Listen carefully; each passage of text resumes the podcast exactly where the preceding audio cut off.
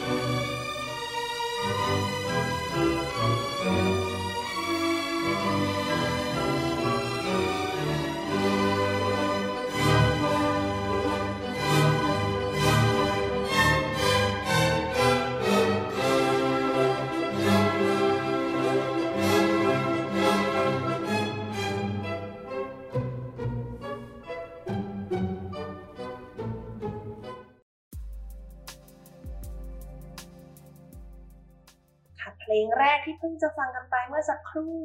น่าจะมีคนที่คุ้นเคยอยู่นะคะ เนื่องจากว่าไม่นานมานี้เองที่ไทยก็เพิ่งจะมีได้บรรเลงกันไปนะคะซิมโฟนีหมายเลขสี่ของโยฮันเนสตรามต้องถามอาจารย์ผู้เป็นแขกรับเชิญวันนี้ว่าทำไมถึง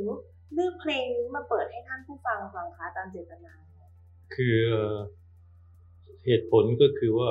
มันเป็นซิมโฟนีบทแรกที่ผมฟังแล้วมัน จับใจผมแล้วก็ได้ฟังสด ซึ่งบรรเลงโดย Harley Orchestra ที่เมืองแมนเชสเตอร์โดยมีเซอร์จอห์นบาร์บิโรลลีเป็นวาทยากร แต่แผ่นที่เปิดนี่ไม่ใช่ของวง Harley Orchestra เพราะเขาไม่ได้อัดวงนี้ แต่บังเอิญเนี่ยเซอร์จอห์นเนี่ยเป็นคนซึ่งมีผู้คนนับถือมาก เพราะนั้น Vienna Philharmonic เนี่ยเชิญท่านไปกำกับ ทั้งสี่บทเลยของบราห์มส์ ซิมโฟนีทั้งสี่บทของบราห์มส์แล้วก็อัดเอาไว้แผ่นก็คงเก่าแล้วคงใกล้ๆจะห้าสิบปีแล้วมั้งก็แต่ยังไงเนี่ยมันเป็นเป็นสิ่งที่ฟื้นความทรงจำของผมแล้วก็เท่ากับว่ามันเป็นเป็นดนตรีที่เปิดโลกไปสู่คลาสสิกตะวันตกเลยเพราะมันไม่ใช่เรื่องความไพเราะของ เนื้อหาเท่านั้นนะแต่ว่าผมเริ่มจะจับทางได้ว่า ดนตรีตะวันตกเนี่ยเขาจะใช้จุดเล็ก ๆ เป็นจุดเริ่มต้น แล้วก็ขยายความไปจากนั้นนะไปเรื่อยๆอันนี้อาจจะยังไม่ถึงถึงระดับเดียวกับเบโธเฟนหมายหมายเลขห้าที่ว่าเต้นเต้นแต่อะไรเนี่ยแต่ว่าเพียงแค่เนี่ยรันแต่แล้วมันก็แปรทำนองไปได้เรื่อย ๆ รู้สึกว่ายิ่งฟังไปเนี่ย มันจะเห็นเลยว่ามันมีเอกภาพ และในเอกภาพนั้นมันมีความหลากหลายมหาศาลเลย มันเท่ากับเป็นการเป็นการสอนให้เราฟังดนตรี ไม่ใช่ว่าฟังเอาเพราะเอามันเท่านั้นแหละค่ะแต่ฟังดนตรีแล้วรู้สึกว่าเราเราอินกับมันแล้วก็เราพยายามที่จะตามว่าโครงสร้างมันเป็นยังไงทั้งทั้งที่ผมไม่ได้เรียน ผมไม่ได้เรียนดนตรีเอ่อเอ่อมามาอย่างเป็นทางการอะไรเลยแต่อาศัยการฟังเนี่ยแล้วก็ในการที่ได้ฟังสด กับวงดนตรีขนาดใหญ่ และมีวาทยากรที่ยอดเยี่ยมมาก และวงนี้ซ้อมเยอะมาก ไม่เหมือนกับวงลอนดอนในปัจจุบันซ้อมครั้งสองครั้งเนี่ยนะใช่นะครับพวกนั้นอย่างเซอร์จอห์นเนี่ยตอนที่ท่านจะกำกับวงของท่านเองเล่นมาเลอร์เป็นครั้งแรกค่ะสมัยโน้นยังไม่มีใครรู้จักมาเลอร์เท่าไหร่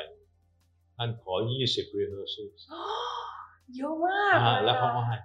อ๋อเพราะว่าวงดนตรีไม่รู้จักเลยค่ะ ไม่รู้จักเพลงนี้เลย ท่านเองก็เข้ามาสดใหม่เลยเหมือนเป็น new music เลยในตแล้อวนว่านั้นเลยเนอะมาเรียนรู้ด้วยกัน แล้วในค่ะที่สุดเนี่ยท่านก็รู้จักมาเลอร์ดีมากเสียจนกระทั่งวงของคารายานเนี่ยเชิญไป conduct อ๋อเบอร์ลินท่านจะไปเบอร์ลินบ่อย ๆ ไป conduct มาเลอร์ค่ะถือว่าเป็นเป็นผู้เชี่ยวชาญเลยเพราะที่ผมเริ่ม ผมเริ่มด้วยด้วยเพลงนี้ก็เพราะว่ามันมันไม่ได้มีความหมายแต่ผมเป็นการส่วนตัวเท่านั้น แต่มันมีความหมายสำหรับวงการว่าว่าคนที่เอาจริงเอาจังวงดนตรีที่ตั้งใจทำงานของตัวเอง ต้องการจะสื่อความให้มันไปในทางลึกให้ได้มากที่สุดเนี่ยมันต้องทุ่มเทมหาศาลแล้วเราที่เป็นคนฟังเนี่ยก็เอ่อดูประหนึ่งว่ามันง่ายสำหรับเราเนี่ยแต่ถ้าทำให้มันยากขึ้นนิดพยายามจะตามตามไอ้โครงสร้างมันให้ได้ ขออนุญาตเติมตรงนี้นิดนึง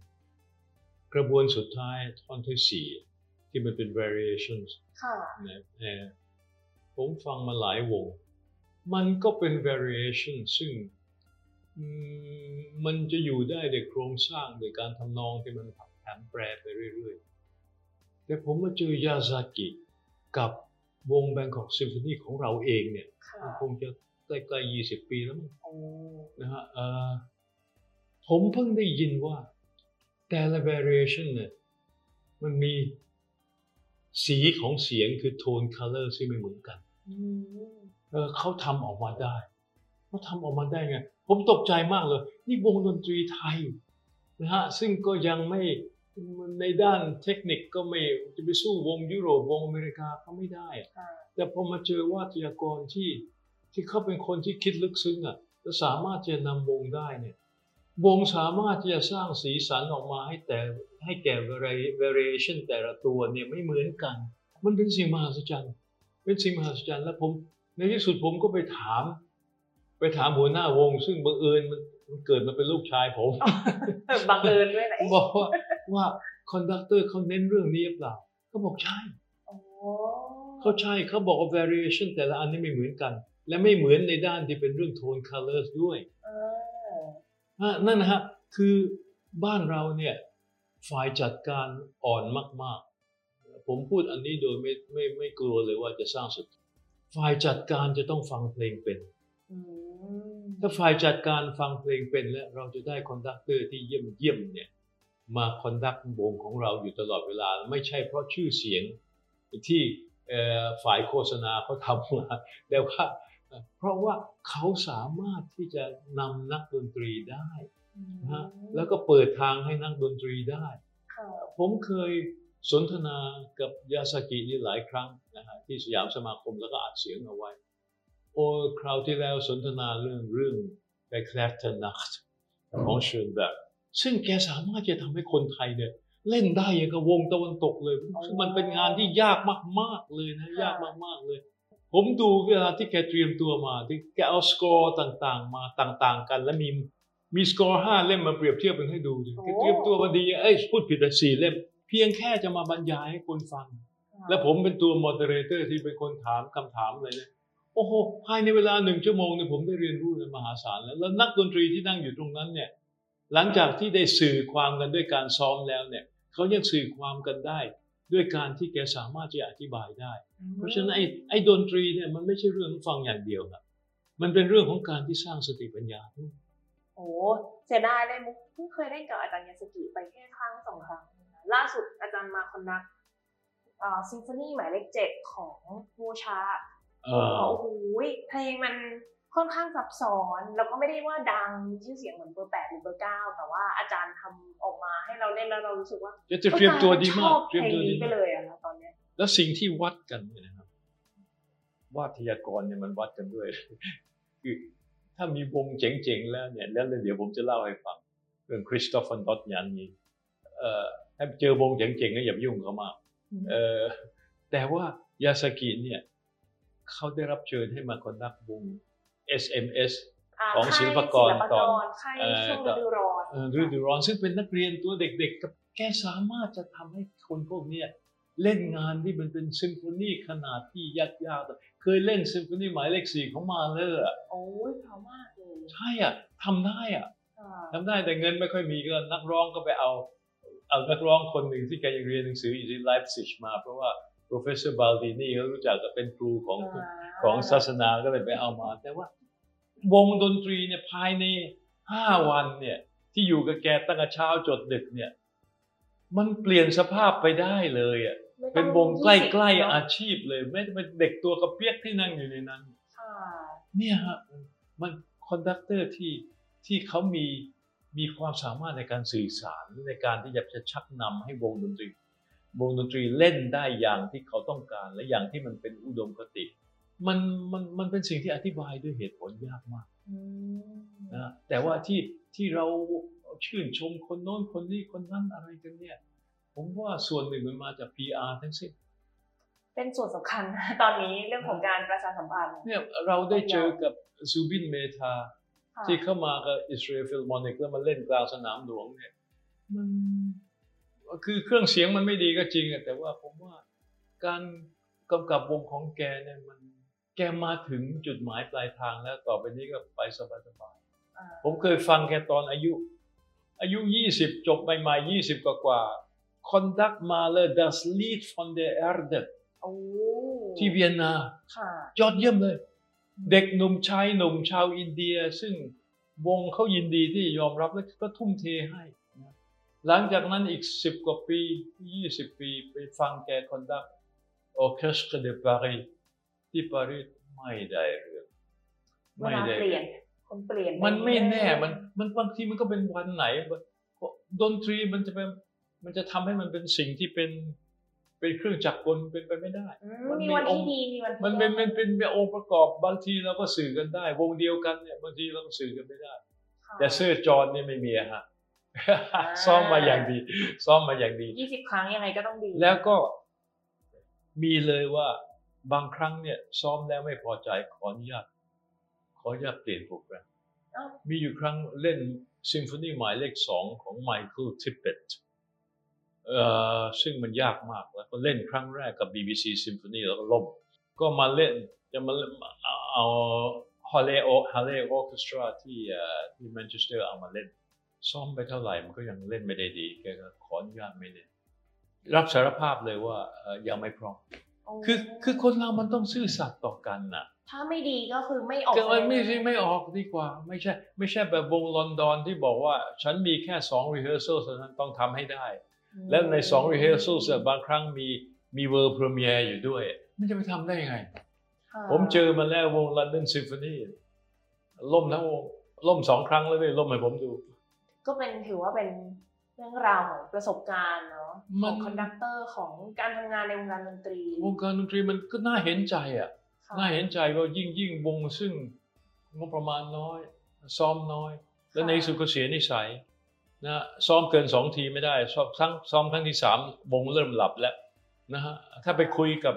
คุยกับนักดนตรีเก่าที่เขามาอยู่กับเราอะเขาบอกเลยว่าวงอังกฤษเนี่ยมันมันมันเป็น sight sight readers นักคืออ่านเพระว่ก็อ่านโน้ตเก่งมาก เอามาโน้ตั้งปุ๊บเล่นได้เลย เขาจะไม่เคยเอา เอาโน้ตกลับไปซ้อมที่บ้าน โอ้โหเออมาถึงตั้งเล่นเลย แล้วก็อย่างเวลาอัดเสียงเนี่ย ก็เล่นไปทีละ movement ก็ไม่เคยรู้เลยวันนี้จะอัดเสียงเรื่องอะไรมาตั้งมาเลย แล้วก็ซ้อมกันเดี๋ยวนั้นก็อัดเดี๋ยวนั้นเลยอืมันอืมแล้วเทคโนโลยีมันแก้ได้เนี่ย สมัยเนี้ยมันทำอะไรก็ได้อืมโน้ตเพี้ยนทำให้ไม่เพี้ยนก็ทำได้ เดี๋ยวนี้โลกไปไกล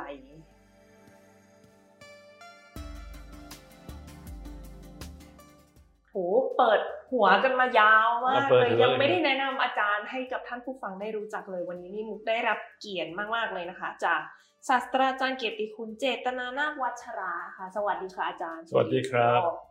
ค่ะโอ้โหพยายามจะแบบว่านัดอาจารย์มาหลายรอบอยากจะเชิญอาจารย์มาคุยมากๆเลยแต่ว่าอะผมก็อยากคุยเนอะเพราะว่าผมผม ผมสะสมประสบการณ์อะไรมามากอะอยากจะแบ่งปัน ใช่อยู่นี่อยู่เฉยๆมันเหงา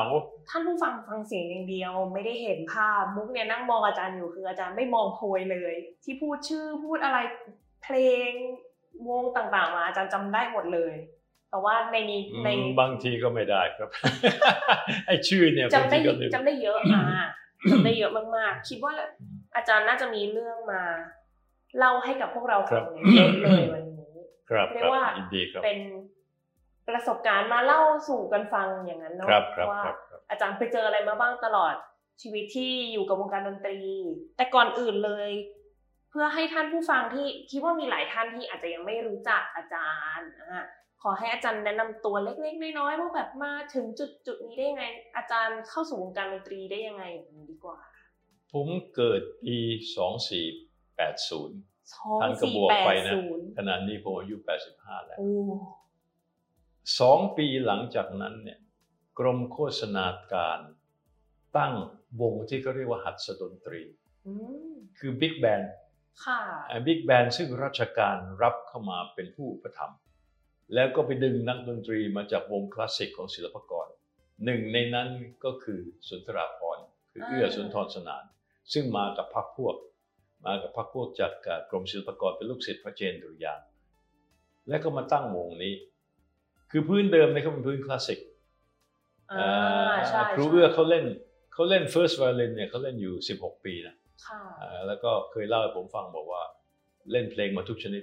วงนั้นเนี่ย transcribe เพลง อินโดนีเซียเล่นชาวาชาวเออเล่นหมดทุกอย่างเล่นหมดทุกอย่างดนตรีชาติพันธุ์อะไรเออก็เล่นหมดทุกอย่างเล่นหมดทุกอย่างเพราะฉะนั้นเพราะฉะนั้นได้ยินเสียงเพลงมาเนี่ยมันได้ยินมาเยอะมาก เพราะฉะนั้นเวลาที่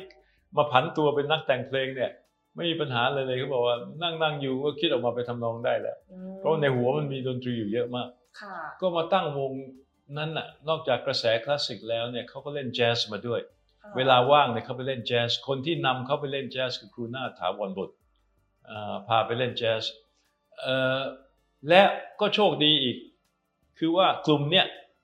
เป็นกลุ่มตั้งแต่สมัยที่รัชกาลที่เจ็ดเนี่ยท่านเอ่อโปรดเกล้าให้มีการบันทึกเพลงไทยเดิมเป็นโน้ตสากลอ๋อ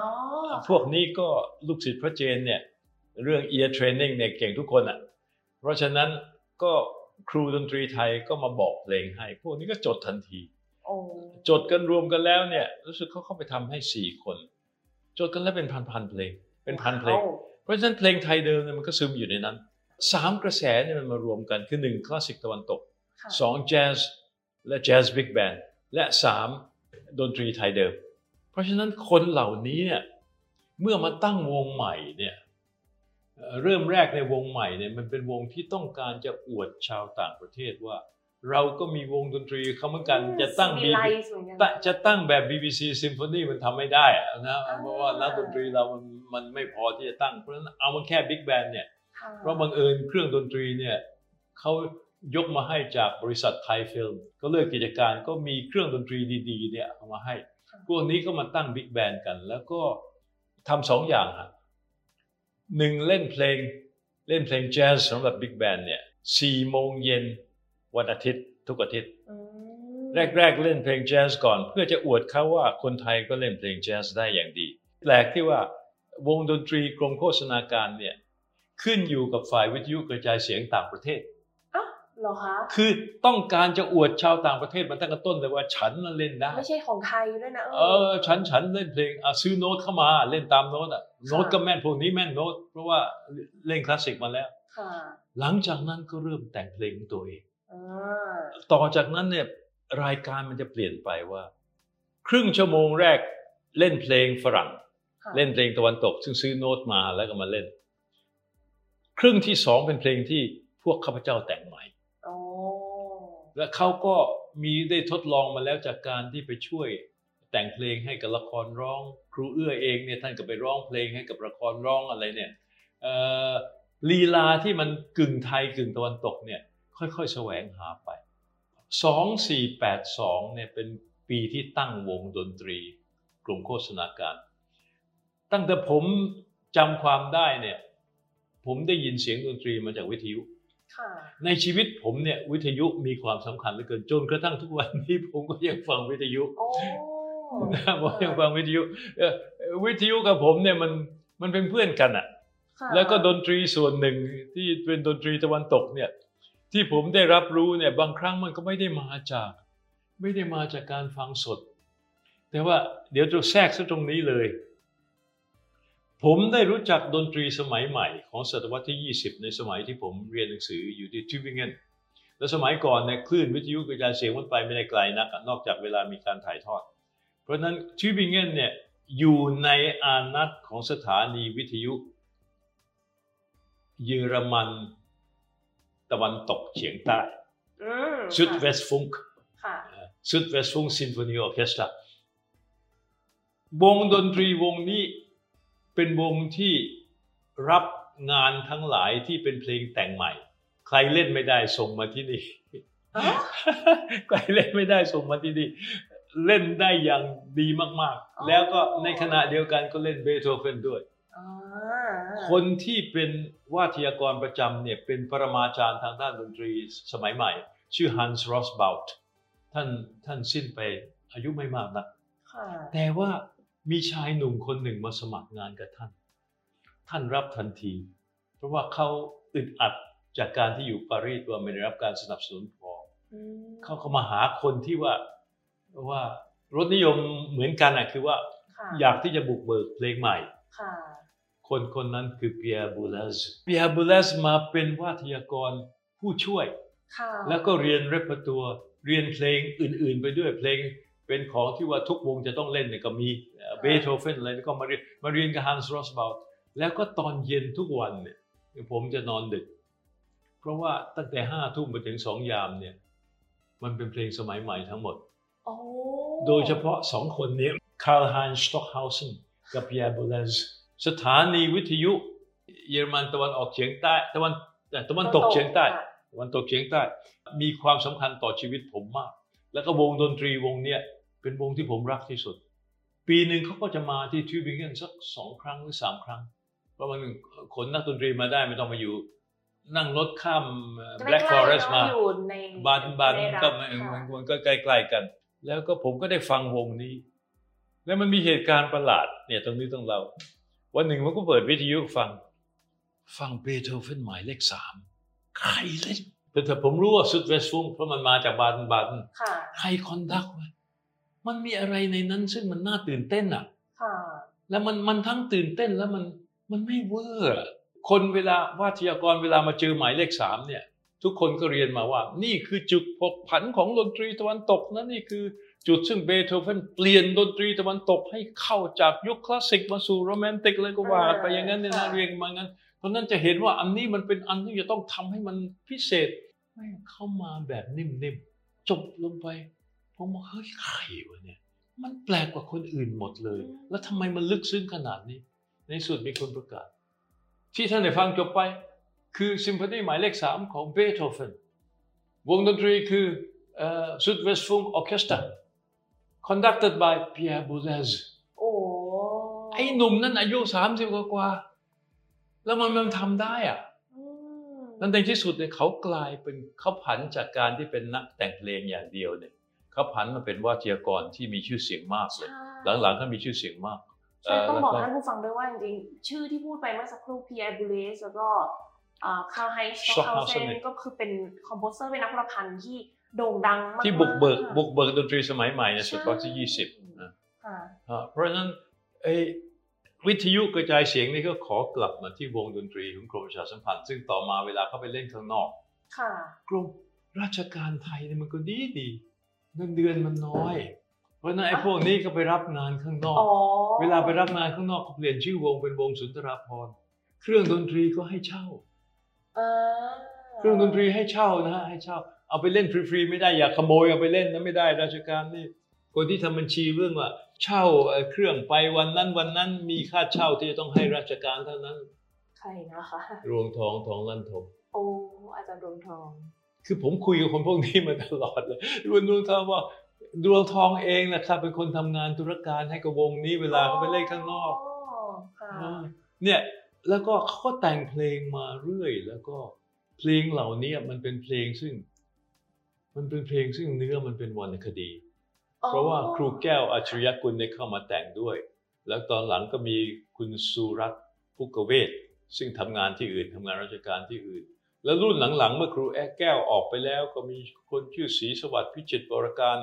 ไอ้คนนี้นักเรียนเทพศิรินทร์เหมือนกับผมโรงเรียนเทพศิรินทร์นี่วรรณคดีสำคัญนะฮะเขาแต่งอะไรเป็นวรรณคดีหมดเลยเอ่อเช่นอย่างเพลงเพชรบุรีแดนใจเนี่ยไอ้นั่นมันเมือง มันเมืองมือมือปืนทั้งนั้น แต่แต่งซะเป็นเมืองแห่งเทพไปเลยอะไรเงี้ยก็ผมก็ฟังเพลงเหล่าเนี้ยมาตลอดเลยตั้งแต่เด็กจนกระทั่งผมไปไปเรียนต่อเอ่อที่ที่ที่อังกฤษเมื่ออายุ17เนี่ยฟังมาตลอดแล้วผมก็ร้องเพลงตามไปด้วยค่ะเอ่อผมชอบร้องเพลงตั้งแต่เด็ก และพ่อผมเนี่ยพ่อผมเนี่ยไม่ใช่นักดนตรี แต่เป็นคนที่ฟังเพลงมหาศาลเลย แต่ชอบฟังดนตรีไทยมาก ตอนหลังๆ พ่อผมเนี่ยอาสาไปเป็นผู้จัดการวงดนตรีครุสภาอ๋อและเป็นผู้ที่มีบทบาทมากในการฟื้นเพลงไทยเดิมหลังสงครามโลกครั้งที่สองอ๋อเพราะไปกราบไหว้พวกครูตามสำนักต่างๆ ครูครูเหล่านี้มาก่อนเขาไม่เล่นดนตรีด้วยกันนะแต่ครูสภาเนี่ยคนส่ละงพ่อผมสำนักนะส่งพ่อผมไปกราบไหว้เขาค่ะในที่สุดเนี่ยเขามาเล่นดนตรีด้วยกันโอ้ดีอ่านะเอ่อไอ้ตรงเนี้ยพ่อก็พยายามที่ให้ผมฟังเพลงแล้วก็เอ่อพ่อสอนให้ผมเอื้อนอืมเอ่อ ผมยังจำได้เลยว่าสอนให้ผมเอื้อนเมื่อตอนอายุสักห้าขวบหกขวบอะไรเนี่ย แล้วสอนอีกอย่างหนึ่งคือพ่อไปฟังเพลงของสุวงศ์สุนทราภรณ์เนี่ย มันมีนักร้องอย่างคุณวินัยอย่างเอ่อและก่อนหน้านั้นเนี่ยเอ่อเอ่อเดี๋ยวก็มีนักร้องเดี๋ยวชื่ออะไรเดี๋ยวจำไม่ได้ละเอ่อคือเขาใช้วีบราโตมก่อนหน้านั้นไม่มีวีบราโตอะคุณมันธนาก็ก็มีวีบราโตเรียนจากอะคนนั้นชื่อล้วนควันธรรม แล้วมาอยู่ได้ไม่นานอะคือเสือสองตัวอยู่ถ้ำเดียวกันไม่ได้ เขาเป็นนักแต่งเพลงเหมือนกัน ก็ครูล้วนเนี่ยเขาเขาชอบร้องเพลงเป็นสำเนียงที่มันเป็นตะวันตก และลีลาเป็นตะวันตกแล้วเขาจะใช้วีบราโตเป็นคนแรกเลยค่ะแล้วเขาก็คือใช้การสั่นเสียงอ่าเนะแล้วพ่อผมเนี่ยเขาสอนให้ผมเนี่ยทำวีบราโตไม่รู้จะทำไง ก็เลยเอามือเนี่ยมาดึงลูกกระเดืออ๋อโอ้ยผมลองยังบ้างจำได้เมื่อวันดีคืนดีเนี่ย ชีวิตพวกผมเนี่ยสมัยโน้นเนี่ยมันก็มาจากงานวัดค่ะไอ้สิ่งบันเทิงก็คือวิทยุกับงานวัด งานวัดเนี่ยมันจะมีลิเก แล้วมันจะมีคนที่เขาเอ่อเขามีการประกวดร้องเพลง โดยไม่มีเปียโนไม่มีอะไรทั้งสิ้นเนี่ยร้องเสียงสดๆเลยนะเอ่อแล้วเขาก็วันนั้นไปที่วัดบพิตรมุกวัดบพิตรมุกพ่อเคยเป็นครูใหญ่ที่นั่นอ๋อเพราะฉะนั้นเนี่ยอย่าบอกนะว่าอาจารย์ไปแข่งกับเขาด้วย ไม่ไม่ได้แข่งอ๋อร้องโชว์ร้องโชว์อ๋อร้องโชว์พอผม ผมไปยืนยืนฟังอยู่พ่อผลักผมขึ้นไปบนเวทีเลอ้ายวผมคุณพ่อยืสนนับอยู่สตนุรงนนั้นมากเลยนะผมไปก็เลยลูกผมยืนอยู่ตรงนั้นเลยแล้วไมโครโฟนเนี่ย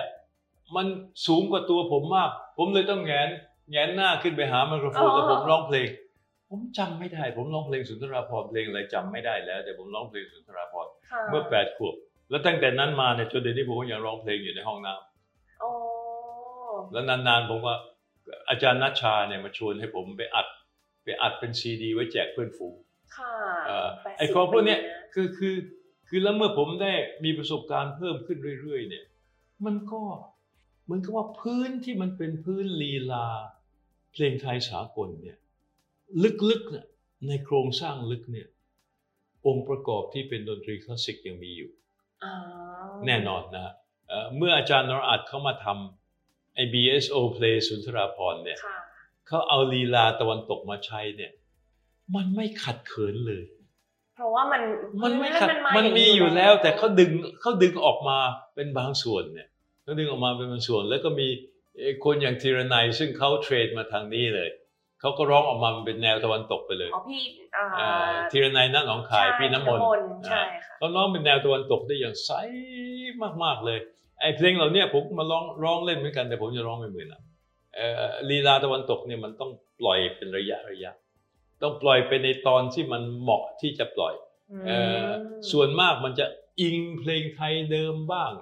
อิงแจ๊สอะไรบ้างมันมันมามันมาครบเครื่องอะค่ะเพราะฉะนั้นเมื่อผมได้ฟังดนตรีตะวันตกที่มันเป็นคลาสสิกเนี่ยผมไม่รู้สึกว่ามันเป็นโลกที่มันแปลกใหม่สำหรับผมเลย แล้วเพลงแรกที่ผมได้ฟัง คือพี่สาวเนี่ยเขาไปเรียนไปเรียนที่เอ่อที่แรกไปเรียนยุโรป แล้วก็เกิดสงครามก็ไปเรียนต่ออเมริกาเขากลับมาพร้อมกับแผ่นเสียงจำนวนหนึ่ง และในแผ่นเสียงอันนั้นมันมีอยู่อัลบั้มใหญ่เบ้อเลยเลยตั้งหลายแผ่นมากๆเลย คือเชราซาดอ๋อแล้วผมก็เปิดฟังเอ่อก็มีเครื่องเล่นเก่าๆอยู่อัน แล้วก็พี่สาวก็เอาไอ้กองเราเนี่ยมาให้ผม ผมอายุสิบขวบผมก็เปิดฟังมันเรื่อย ๆ เลย เปิดไปจนผมจำเชราซาดได้อย่างดีมากๆ และที่ผมชอบที่สุดคือไวโอลินโซโล่ในนั้นน่ะมันเพราะเหลือเกินเพราะเหลือเกินนะฮะแล้วก็เนี่ยก็เป็นการที่ว่าได้รับเอ่อโอกาสที่จะได้สัมผัสกับดนตรีตะวันตก มันก็ผ่านแผ่นแผ่นอะไรอันนี้ก่อน เพราะว่าวงดนตรีบ้านเราเนี่ยมันยังเล่นไม่ได้ขานอากาศเคยเล่นเล่นวอลส์ของสตราสผมไปฟัง ที่สนามม้านางเลิงเนี่ยมันไม่ออกอะมันแป๊ก มันแป๊กเออมันมันแล้วแล้วเล่นในเต็นท์เอ่อเครื่องดนตรีตะวันตกมันเป็นดนตรีที่สร้างไว้ไม่ใช่สำหรับเล่นกลางแจ้ง มันต้องเล่นในในห้องนะในห้องห้องที่ที่เสียงดี อุโคตวิทยาดีอะไรอย่างนั้น แต่ว่ามันคือผมอยากจะพูดอย่างนี้ว่า เดินข้ามจากเพลงไทยสากล ไปสู่ดนตรีตะวันตกเนี่ย มันไม่ใช่ก้าวยาวเลยอืมทำนอง เรื่องความไพเราะของทำนอง ความสำคัญของจังหวะ ที่จังหวะมันจะมีจังหวะหลากหลาย ความสามารถในการที่จะแสดงอารมณ์ค่ะนะฮะเอ่อเพลงนั้นต้องสื่ออารมณ์ไม่ใช่สื่ออารมณ์แบบเดียวจะเศร้า หรือจะรักอะไรมันต้องร่าเริงอะไรด้วยเนี่ยมันมีหมดในเพลงสุนทราภรณ์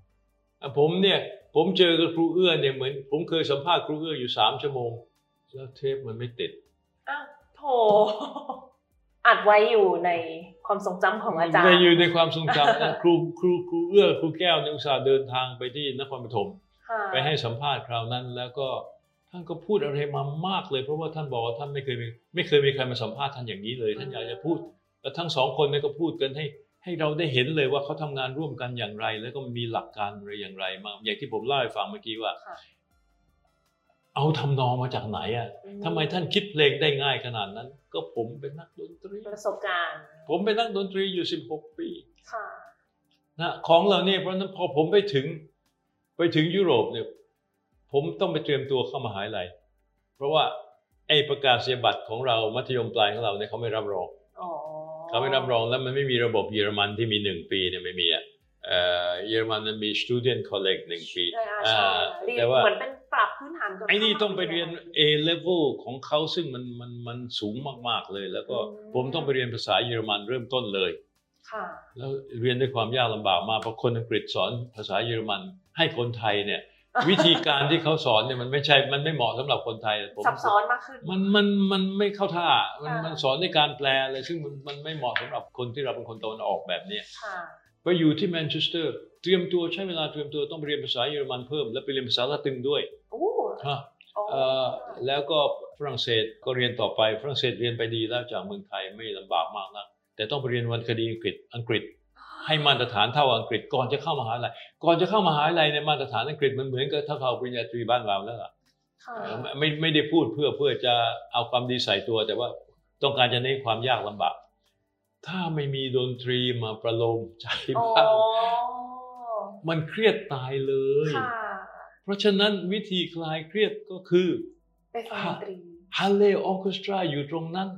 ฮันเล่ออเคสตราเปลี่ยนโปรแกรม ทุกๆอาทิตย์เนี่ยมีคอนเสิร์ตสองครั้งคนละโปรแกรมโอ้ลองคิดดูถ้าเพลงที่ผมได้ฟังเนี่ยมันมากแค่ไหนอะแล้วก็เขาก็จะเล่นซ้ำบ้างนะค่ะฮะเพื่อแล้ววงวงฮันเล่เนี่ยก็จะออกทัวร์แถวๆนั้น ไปเมืองเชฟฟิลด์ไปเมืองลีดส์ไปเมืองอะไร ซึ่งไม่มีวงซิมโฟนีอะไรเนี่ยเขาก็จะออกแถวนั้น แต่ว่าที่สำคัญที่สุดคือว่า มันเป็นประสบการณ์ที่ที่ที่อื่นสู้ไม่ได้ เพราะว่าเซอร์จอห์นเนี่ยแกกว้างขวางมาก แกเป็นคนที่รู้จักคนเยอะมาก เพราะอะไรไหมฮะแกโตเร็ว แต่ก่อนเนี่ยแกเป็นนักเชลโลอยู่ในวงคา v ันการ์เดนในโรงปรากรนะเออเล่นเชลโล จบที่ Trinity College อืมที่ College ที่มาสอบบ้านเราเนี่ยแหละเอ่เดี๋ยวอนี้สอบเกรดกันแล้วก็เอ่อตอนหลังแกมาตั้งวงดนตรีเล็กๆของแกเองผันตัวเองมาเป็นวาทยากร แล้วเขาก็ให้แกเนี่ยเป็นวาทยากรประจำห้องอัดเสียงอืมพอเพราะฉะนั้นนักดนตรีใหญ่ๆมาเนี่ยก็ไอ้หนุ่มน้อยคนเนี้ยชื่อไอ้จอนนี่แหละเขาไอ้จอนนี่ทุกคนชอบมาก เพราะเขาบอกว่าเป็น accompanist ที่ยอดเยี่ยมที่สุด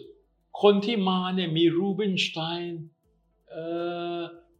มีไครสเลอร์มี Heifetz ระดับมาถึงโลกพอมาเจอวันหนึ่งเนี่ยมันเกิดความเปลี่ยนแปลงขึ้นที่นิวยอร์กเพราะว่าท่านทอสกานินีเนี่ยท่านจะเปลี่ยนวง ท่านไปตั้งวงใหม่ชื่อเรียกว่า NBC Symphony และท่านก็ทิ้งงานที่เอ่อท่านขอลาออกจากงานที่เป็นนิวยอร์กฟิล h ร์ r ม n นิกก็หา conductor กัน ก็ท่านนี่แหละเอ่อ ท่านรูบินสไตน์กับท่านท่านไครเซอร์นี่ก็ไปบอกฝ่ายจัดการเฮ้ยมันมีชายหนุ่มอยู่คนหนึ่งชื่อจอห์นบาร์บิรอลลี่เนี่ยพ่อแม่เป็นฝรั่งเศส พ่อเป็นอิตาเลียน แต่เขาเป็น Cockney อ๋อเขาบอกเขาเป็น Cockney เขาเกิดที่ East London ค่ะแต่บอกว่าไอ้คนนี้เก่งจริง ๆ ให้โอกาสกับมันไปเอาตัวมันมาเลยตอนนี้ตอนสงครามจะไปเอาคนที่ไหนมามันก็ไม่ง่ายนักนะไม่ก็ต้องไปเอาคนรุ่นรุ่นรุ่นผู้ใหญ่มากๆเลยที่ อืมอันที่ลีพายมาเขาตกตัดสินใจเอาบาร์บิรอลลี่ไปอยู่ที่นิวยอร์กค่ะแกก็อยู่ด้วยความยากลำบาก แต่วงดนตรีชอบแกมากก็อยู่หกปีเอ่อไอ้ critic มันหมันไส้แกหมันไส้ไอ้หนุ่มน้อยว่าทำไมมันเก่งนะแกก็รู้จักกับคนหมด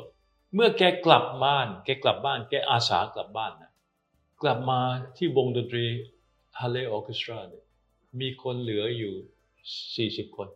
ส่วนหนึ่งเป็นแม่บ้านอ้าว แม่บ้านที่ได้รับการศึกษาทางดนตรีมาดีอ๋อก็เพี้ยนแหลกอะเออก็แกก็ไปมาออดิชั่นแล้วก็ตั้งวงเป็นวงซิมโฟนีแล้ววงเนี่ยสมัยที่ผมไปฟังเนี่ยเอ่อไวโอลินก็ยังเพี้ยน เพราะว่าจะไปไล่ผู้มีพระคุณออกได้อย่างไงอืมนะแกก็ต้องรักษาพวกแม่บ้านเหล่านี้ว่า วงนี้เต็มไปด้วยผู้หญิงซึ่งเอ่อพอเล่นเสร็จก็เข้าไปทำครัวอืมันน่ารักอะค่ะมันน่ารัก แล้วก็ไอ้การที่แกรู้จักคนเยอะเนี่ยประเดี๋ยวก็เดี๋ยวคนโน้นคนนี้มาแล้วครั้งหนึ่งพอลฮินเดมิทมาโอ้นี่ก็แบบสุดยอดนักประพันธ์เลยนะเฮ้ยแล้วแก conduct เก่งด้วย วันนั้นเป็นวันแรกที่ผมที่ผมตื่นขึ้นรับความจริงว่า ถ้า conductor สื่อความกับวงได้ตามที่เขาต้องการ เสียงวงมันจะเปลี่ยนทันที วันนั้นวงฮาเล่เสียงเป็นวงเยอรมัน เสียงก้องกังวานเสียงหนัก ถ้าอยู่กับเซอร์จอห์นเนี่ยมันจะโปร่งใส เสียงค่อนข้างจะโปร่งใส แกเป็นอิตาเลียนกับฝรั่งเศสมาผสมกัน ถึงจะเติบโตในอังกฤษเนี่ยแต่ว่าฮินเดบิดมาเนี่ยเสียงเปลี่ยนไปเลยแล้วก็เล่นเล่นเพลงของบาคซึ่งผมไม่เคยได้ยินบาคที่เล่นแบบนั้นเลย และอีกเพลงหนึ่งที่เล่นคือเป็นเป็นสวีทที่มาจากบัลเล่ต์ของตัวเอง ชื่อ Nobilissima Visione ค่ะอ่า ไอ้ความแน่นของและไอ้ความยากของมันเนี่ยมันมันน้องน้องแฟกแลตนักของของของของเชนแบกเลย แต่ว่าเดี๋ยวแล้วประเดี๋ยวก็คนโน้นก็แวะมา หรือไม่ก็มีวงดนตรีมาเยี่ยม เช่น Leipzig กับ Van House โอ้โหแต่ละวงแล้วนะมาระเยี่ดัยบมท็อปแกรู้จักเขาหมดอะแล้วก็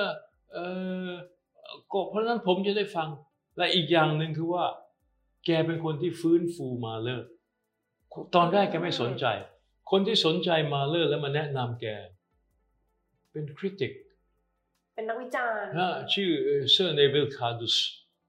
เอ่อเซอร์เนวิลคาร์ดัสเนี่ยเขาเขาเขียนวิจารณ์สองอย่างแปลก อย่างหนึ่งเขียนวิจารณ์ดนตรีอีกอย่างเขียนวิจารณ์คริกเก็ตเอ๊ะกีฬาคริกเก็เอตอคือดาวคริกเก็ตแล้วก็ได้เป็นเซอร์เขียนวิจารณ์จนได้เป็นเซอร์เขามาบอกว่า you เนี่ยอารมณ์ของ you เนี่ย ความคิดของ you อะมันเหมาะกับมาเลอร์ you ลองไปนั่งศึกษามาเลอร์แกก็ไปนั่งศึกษาจริงๆแล้วที่บอกว่าก่อนที่แกจะเล่นครั้งแรกก็ขอ 20 rehearsal แล้วในที่สุดเนี่ย ปี 1956 ผมไปเริ่มปี 1955 ไปอยู่ที่นั่นได้สักปีกว่าๆ ผมได้ฟังมาเลอร์หมายเลขหนึ่งถึงหมายเลขเก้าใน season เดียวกันโอ้เขาเล่นหมดเลยเหรอคะเล่นหมดเลย season เดียวว้าวปีนั้นเป็นปีครบรอบอะไรของมาเลอร์เนี่ย ค่ะคนเดินทางมาฟังจากที่อื่น โรงแรมที่แมนเชสเตอร์เต็มเลยอ๋อเพราะมันมันไม่มีคนอื่นในอังกฤษเล่นมาเลอร์ที่เล่นมาเลอร์ได้เยอะคารายานยังไม่กล้าเลยตอนนั้นค่ะกิตติศัพท์โด่งดังไปจนถึงที่เมื่อกี้เล่าว่าวงเบอร์ลินฟิลมอนิกต้องมาเชิญท่านเซอร์จอห์นบาเบรอลลี่เนี่ยไปกำกับวงในเพลงของมาเลอร์โอ้คือมันเป็นยุคซึ่งนะไม่มีการกีดกันไม่มันมันมันมันเป็นยุคฟื้นตัวหลังจากสงครามโลก ครั้งที่สองสิบปีไปแล้ว แม้แต่คารายานเนี่ยซึ่งคนไม่ชอบแกเนี่ยคารายานก็ยังเปิดทางให้กับเซอร์จอนเนี่ยไป conductเอ่อมาเลอร์ที่ที่เบอร์ลิน แล้วก็หลังจากนั้นใช่ไหมอย่างที่ที่ผมเปิดให้ฟังตอนแรกเนี่ยวงอย่างเวียนนาฟิลโมนิกเนี่ยกับเพลงที่มันเป็นเพลงของบรามส์คือ บรามส์คือคนเหนือซึ่งมา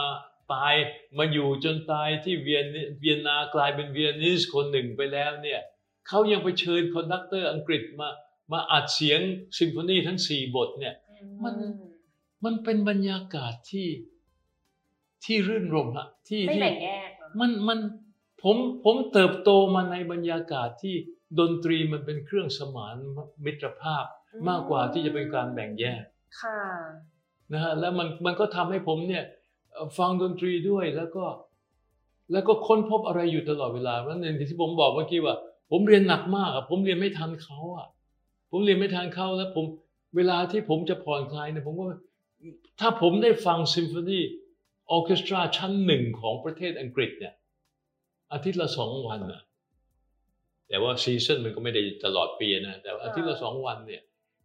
ผมจะไปหาประสบการณ์เหล่านี้ที่ไหนที่มันจะมาทดแทนได้ไม่มีอะ นอกจากว่าตอนหลังๆที่ผมไปอยู่เบอร์ลินเป็นช่วงๆออยู่เบอร์ลินเป็นช่วงๆนี้เรียกว่าแทบทุกเย็นเลยละมหรสพทั้งนั้น เดี๋ยวเรื่องเบอร์ลินเนี่ยมันอีอีอีกชุดหนึ่งอีกชุดหนึ่งนะฮะคือคือ เพราะฉะนั้นไอการที่ได้ฟังเพลงเหล่านี้ได้ฟังเพลงเยอะมาก ได้ฟังเพลงเยอะมาก แล้วก็ที่คนมาโม้เรื่องมาเลยอะไรโม้กันมากมาย และสมัยเนี้ยวัทยากรหนุ่มๆอายุยี่สิบกว่าเนี่ย จะต้องคอนดักมาเรื่องหมายเลขแปดละนะโอ้หรือหมายเลขสองละนะเดี๋ยวนี้มันเป็นเหมือนเป็นเป็นนะเทรนเออเป็นเทรนด์นะแต่แล้วทุกคนแล้วก็ต้องชอบทำเสียงให้อ่านดังทำเสียงให้ดังแล้ววงก็ชอบทำเสียงให้ดัง แล้วก็เอิ่มต้องท่องให้ได้ด้วยไม่ต้องเปิดโน้ต คนไปถามว่าเซอร์จอห์นยังไงยังไงก็คุณก็ผมว่าคุณท่องก็ท่องได้แล้วทำไมคุณต้องเปิดโน้ตอะก็บอกว่าความรับผิดชอบมันใหญ่หลวงนะถ้าเวลาพลาดขึ้นมาเนี่ย เวลาพลาดขึ้นมาไม่มีโน้ตอยู่ข้างหน้าเนี่ยเรื่องใหญ่นะเรื่องใหญ่เลยนะ มีอยู่ครั้ง เรื่อง conductor ไม่ดูโน้ต เกร็ดผมเยอะมากอะสนุกค่ะ ฟังกันเพลินๆที่เมืองเบรเกนส์เมืองเบรเกนส์ที่โรงอุปรากรที่เบรเกนส์ก็เขาก็มีเอ่อวันนั้นเล่นอุปรากรเรื่องลาโบแอมในลาโบแอมเนี่ยมันก็มีตอนหนึ่งซึ่งเอ่อเคาะระฆัง ระฆังสองยามแตงแตงแตงแตงเออแล้วดนตรีมันก็ต้องไปตามนั้น เพราะว่าโน้ตมันบอกเลยว่าระฆังจะเคาะตรงไหนระฆังมันเคาะก่อนไปหนึ่งห้อง โอ้มาเร็วไป conductor ไม่มีโน้ตอยู่ข้างหน้า วงหลุดไปตั้งนานน่ะหัวหน้าวงไม่รู้ว่าวงหลุด คนที่รู้เป็นไอ้นักเรียนชื่อไอ้ทัศนาโอ้ ลูกชาย ลูกชาย มันนั่งอยู่แถวหลังๆมันบอกมันรู้เลยว่า ว่า conductor ทำอะไรไม่ถูกเลย ตีไม้เลยผิดผิดผิดหมดเลยไปตั้งสักพักหนึ่งเพราะว่าไม่มีโน้ตอยู่ข้างหน้าอย่าประมาทอย่างนั้นนะมันเกิดขึ้นได้นะมันเกิดขึ้นได้แล้วผมก็ยังว่าวาทยกรบางคนที่ไม่ยอมดูโน้ตเลยเนี่ย ผมว่ามันเกินไป มันเกินไปยิ่งเวลามี soloist มาด้วยแล้วเนี่ยคลาดิโออาบาโดเนี่ย แม้แต่เวลามี soloist มาเขาก็จะไม่ดูโน้ตผมว่ามันเสี่ยงเกินไปอืมมูว่าอันนั้นเสี่ยงไป มันเสี่ยงเกินไปฮะมันเสี่ยงเกินไปถ้าหลุดเวลาหลุดแล้วไม่รู้จะจะกลับเข้ามายังไงอืมอ่าทีนี้เรื่องหลุดวันเนี้ยไม่จบรายการนี้วันนี้เนี่ยจริงๆตอนแรกนัดอาจารย์ไว้หนึ่งตอนมูคิดว่าไหนๆก็ขออาจารย์ขอเวลาอาจารย์ไว้แล้วเนาะขอเป็นสองตอนละกันเอาละเอาละอันนี้ตอนแรกเดี๋ยวเราคุยกันอีกสักพักหนึ่งอะว่าเดี๋ยวนี่ยเอาเอาเรื่องหลุดเรื่องหลุดแต่เรื่องหลุดอ่าเรื่องหลุดหลุด Brahms Violin Concerto โอ้ ที่เพลงเอ่โปรดอที่เอ่อที่แมนเชสเตอร์เหมือนกันค่ะ soloist เป็น professor professor ที่ Royal College of Music เดี๋ยวนี้เขาเรียก Royal Northern College of Music อ๋อค่ะเอ่อเมื่อก่อนมันมีสองโรงเรียน อีกโรงเรียนชื่อ Northern School of Music ตอนนี้เขารวมกันเป็นเป็นโรงเรียนเดียวกันแล้ว ก็เป็น professor ทางไวโอลินที่นั่นชื่อออนเดรวอลฟ์ตอนหลังแกย้ายไปเป็น professor ที่ที่สวีเดนเอ่อก็เล่น Brown s w i l i n Concerto เอ๊ะมีอยู่ตอนเซอร์จอห์นกระทืบเท้าดังมากแล้วตีไม้อย่างรุนแรงมากเลย แล้วอยู่ดีวงมันฮึบเลยขึ้นมาเนี่ย มันเหมือนก็มันมีอะไรที่แปลก ผมก็นึกว่าบรามส์เขียนไว้อย่างนั้น ผมไม่รู้อะไรเขียนในเกิกดระทืขึ้บนเท้าบด้วอยกว่าทำไมอยู่ดีๆบรามส์เนี่ยบรามส์เขียนไวโอลินคอนแชร์โตแต่ก็อายุมากแล้วอะเอออายุมากของเขาก็แปลว่าห้าสิบอะไรอย่างค่ะเงี้ยเออก็เออบรามเกิดฟิตอะไรขึ้นมานะ ไม่รู้จนวันรุ่งขึ้น วันรุ่งขึ้นไม่ใช่วันถัดไปอีกวันหนึ่งก็ไปอ่าน ผมจะอ่านงานวิจารณ์มากอุ้ยเนี่ยเดี๋ยวเรื่องเนี้ยก็ต้องคุยเออผมผมอ่านมากเพราะผมอ่านเสื้อเสื้อในวิลคาดุสเสื้อในวิลคาดุสเขียนเอาไว้เลยบอกว่าแหมโชคดีนะ ที่ว่าคุณจรเขาปรับวงได้ เพราะคุณเข้ามาก่อนไปหนึ่งห้อง โอ้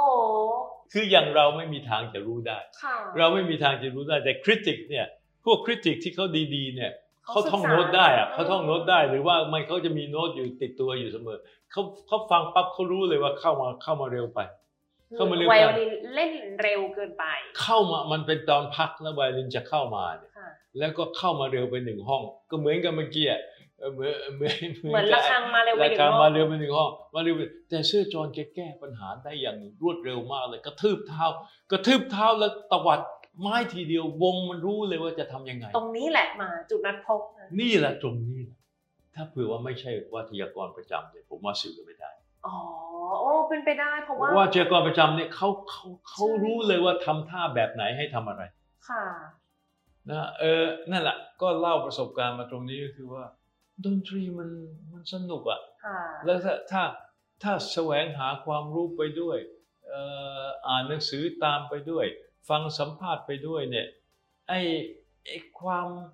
เบิกบานหรือความอิ่มเอิบใจที่ได้จากดนตรีเนี่ยมันก็ได้รับการเสริมจากความรู้ที่มันมาจากแหล่งต่างๆ ที่มันทำให้วงการดนตรีเนี่ยมันเป็นวงการที่ที่มั่งคั่งด้วยด้วยด้วยสุนทรียภาพและด้วยปัญญาค่ะ โอ้อาจารย์เล่ามาเพลินมากมุกก็นั่งฟังไปเรื่อยๆสนุกนะมุกเชื่อว่าท่านผู้ฟังฟังตามก็จะรู้สึกว่าสนุกเป็นแบบประสบการณ์ของอาจารย์เองใช่ไหมคะก็คืออาจารย์ไปอยู่ที่เยอรมันทั้งหมดกี่ปีคะเนี่ยอาจารย์ผมผมย้ายจากอังกฤษไปผมจบ ผมจบปริญญาตรีที่อังกฤษค่ะเดี๋ยวเดี๋ยวยังมีอีกอีกอีกช่วงหนึ่งคือช่วงอังกฤษเนี่ยผมจบปริญญาตรีที่เคมบริดจ์และผมก็ไปต่อเอ่อทำปริญญาเอกที่เยอรมันอีก 4 ปีค่ะ และระหว่าง 4 ปีนี้ก็เป็นประสบการณ์อีกแบบหนึ่ง โดยเฉพาะเรื่อง chamber music นั่นน่ะสิได้ได้ได้ได้มาอาจารย์น่าจะได้ฟังดนตรีหลายรูปแบบมาหลากยรูปแบบแน่นอนว่ามีที่ที่อังกฤษที่แมนเชสเตอร์ที่อาจารย์เคยอยู่อีกเรื่องหนึ่งของอังกฤษเนี่ยที่ที่ผมคิดว่าเอ่อเขาเก่งมากเลยค่ะคือเรื่อง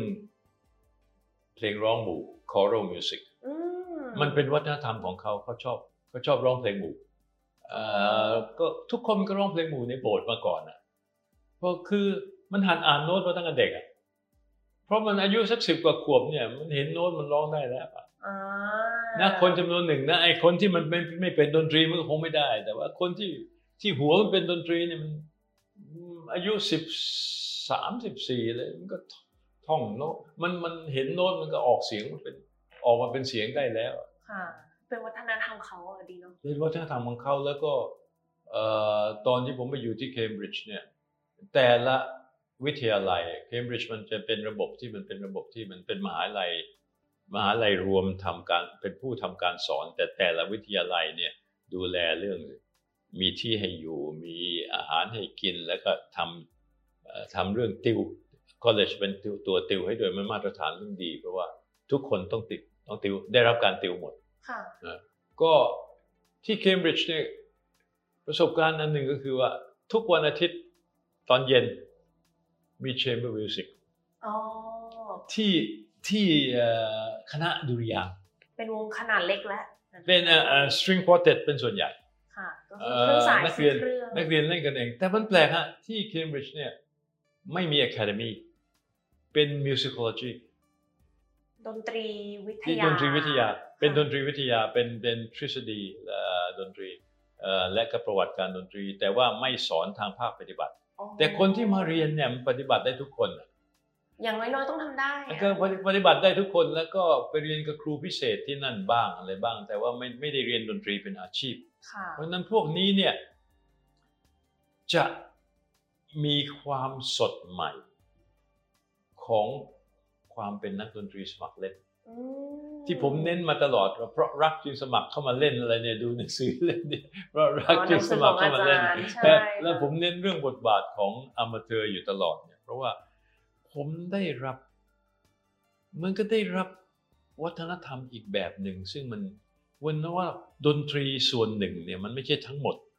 ดนตรีส่วนหนึ่งมันอยู่ได้ด้วยนักดนตรีสมัครเล่นแล้วก็คอมโพเซอร์สมัยก่อนเนี่ย เวลาตีพิมพ์งานเนี่ย งานส่วนหนึ่ง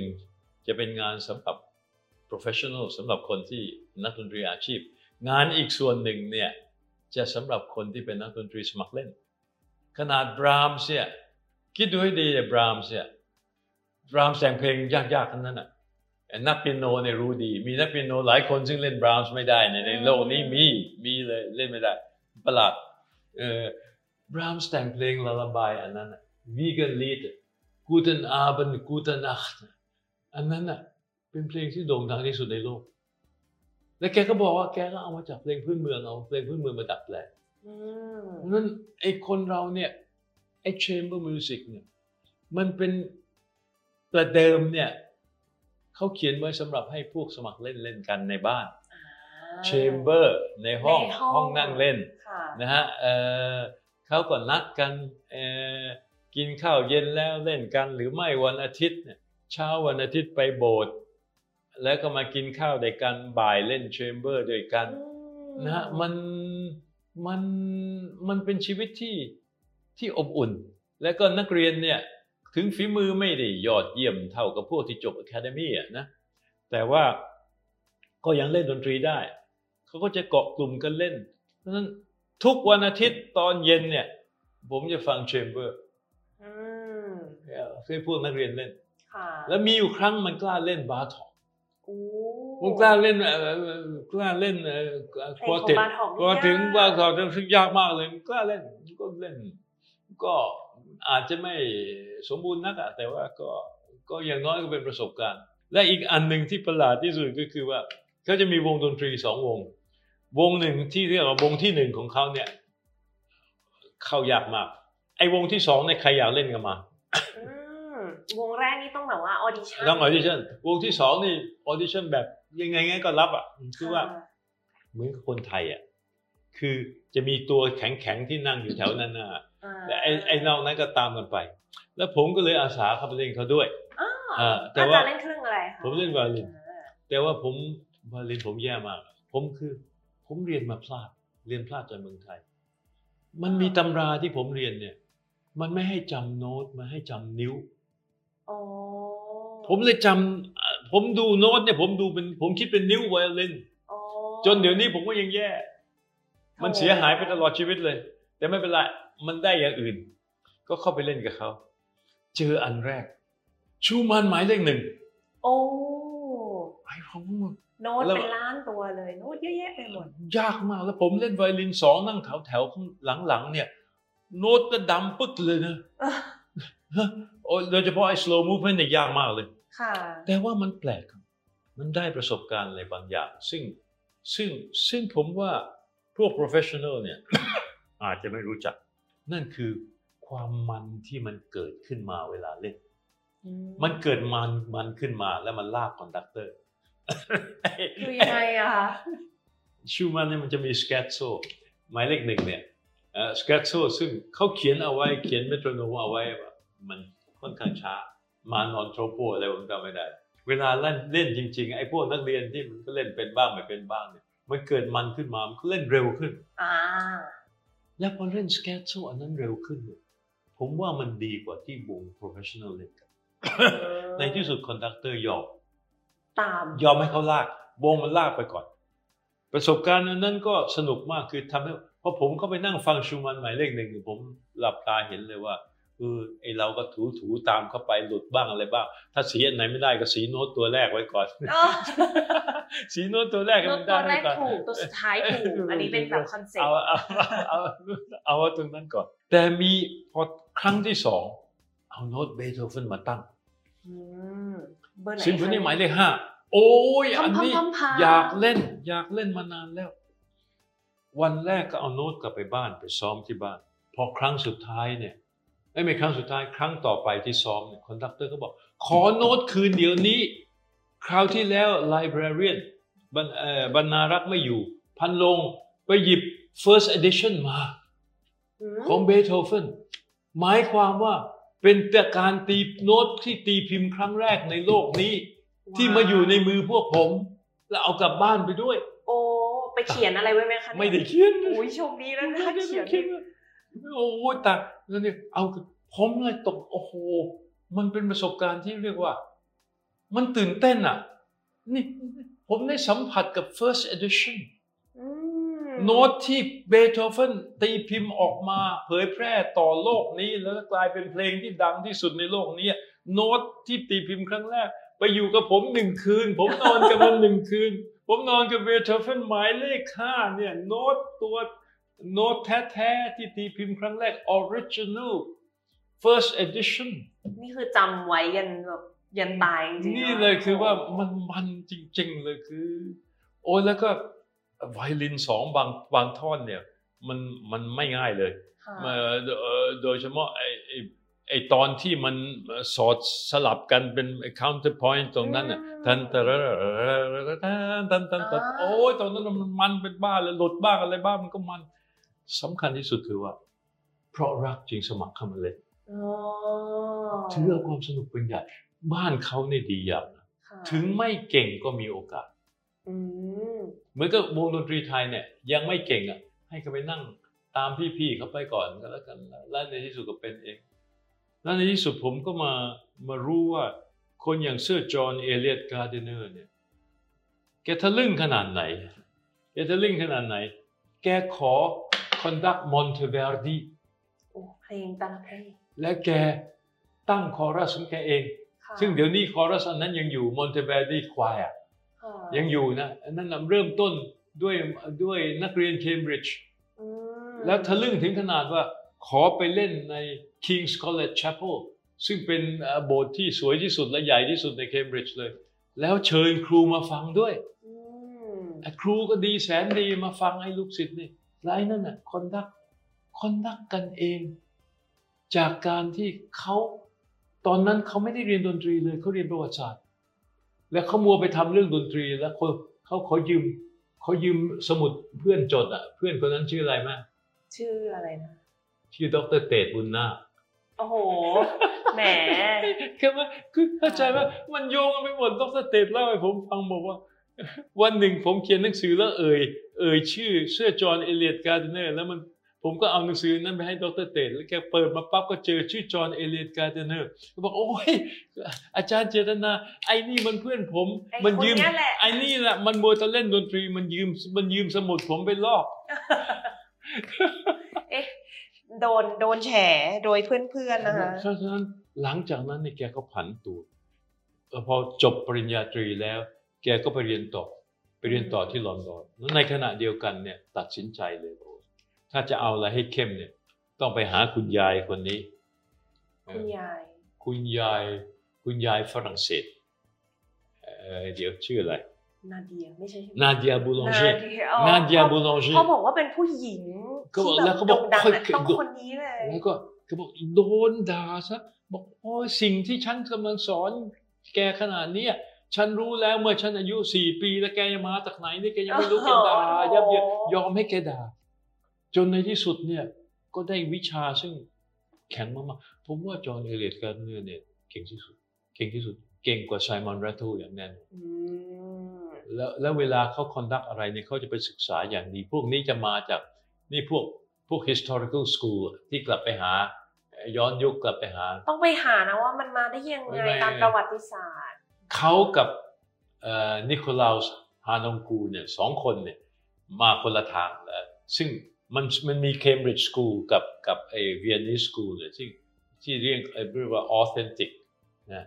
เอากลับไปหาจุดเริ่มต้นพยายามจะ เล่าเรียนให้รู้ว่า ดนตรีในในในตอนที่มันกำเนิดขึ้นมาเนี่ยเขาเล่นกันยังไงเนี่ยไอ้ movement อันนี้เนี่ยความเป็น original ต้นฉบับผมก็ตกใจมากว่า ผมนึกว่าบาร็อกเนี่ย อุปรากรบาร็อกมันคงเล่นเล่นในห้องเล็กๆอะไรเรื่องดนตรีไม่กี่ชิ้น จอห์นเอเลียตการ์เดเนอร์เขาเอางานของมอนเตเวอร์ดีเนี่ยเรื่องออร์เฟโอเนี่ยมาเล่นที่เบอร์ลิน เฮ้ยมันวงบาร็อกนี่ยี่สิบคนอะดังมากๆเลย แล้วก็เล่นได้ดีมากๆเลย แล้วเวลาแก conduct อะไรเนี่ย แกเป็นคนที่เรียกว่า เตรียมตัวมาอย่างดีมากเลย ผมฟังแก conduct ชูมันเนี่ยยอดมากๆเลย เนี่ยคือคนที่ที่ผมกำลังจะเน้นนี่ก็คือว่า ดนตรีที่มันมาจากผู้รักสมัครเล่นแต่ผู้รักสมัครเล่นส่วนหนึ่งที่ผันตัวไปเป็นนักดนตรีอาชีพ มันมาด้วยความรัก มันไม่ได้มาเพราะว่าต้องการจะมีอาชีพ ตรงนี้สำคัญมาก เพราะรักจึงสมัครเข้ามาเล่นน่าได้เลยโอ้โหแบบกำลังฟังเพลินมากๆ เพราะฉะนั้นเนี่ยอาจจะต้องขอเพิ่มอีกสักตอนหนึ่งเดี๋ยวให้ท่านผู้ฟังเนี่ยได้ติดตามในตอนถัดไปด้วย ที่จะยังคุยกับอาจารย์ต่อยังมีอีกหลายเรื่องมากๆที่อยากจะคุยกับอาจารย์เนาะก่อนที่จะจากกันวันนี้ ตอนวันนี้อะ ให้อาจารย์แนะนำเพลงสักบทเพลงหนึ่งให้ท่านผู้ฟังฟังเป็นส่งท้ายหน่อยเป็นเพลงอะไรดีอย่างนี้ดีกว่า Brahms Intermezzi โอ้ Opus ร้อยสิบเจ็ดอาจารย์ชอบบรามส์จริงๆเนี่ยผมชอบบรามที่สุดเนี่ย Opus ร้อยสิบเจ็ด Opus ร้อยสิบเจ็ดอะมันเป็นเปียโนซึ่งหลุดโลกนี้ไปแล้ว นี่รู้สึกว่าน่าจะใช่นะที่คริสเตียนซิมเบอร์มันเพิ่งจะเล่นไป เป็นอันคอ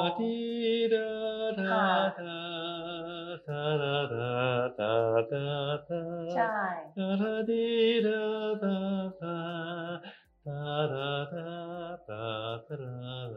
เวลามันออกมาเป็นเปียโน ซึ่งมันมัน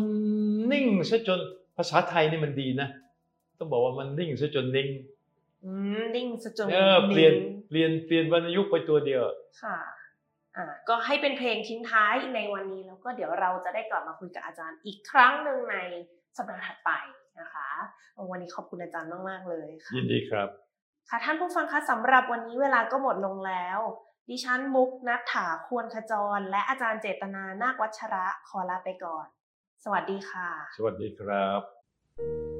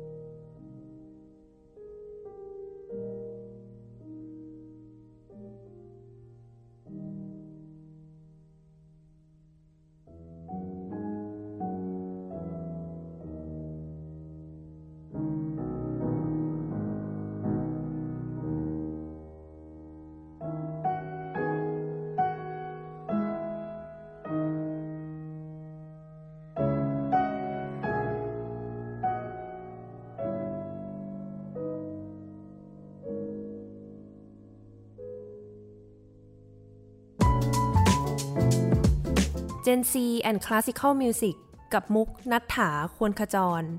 Thai PBS Podcast View the world via the voice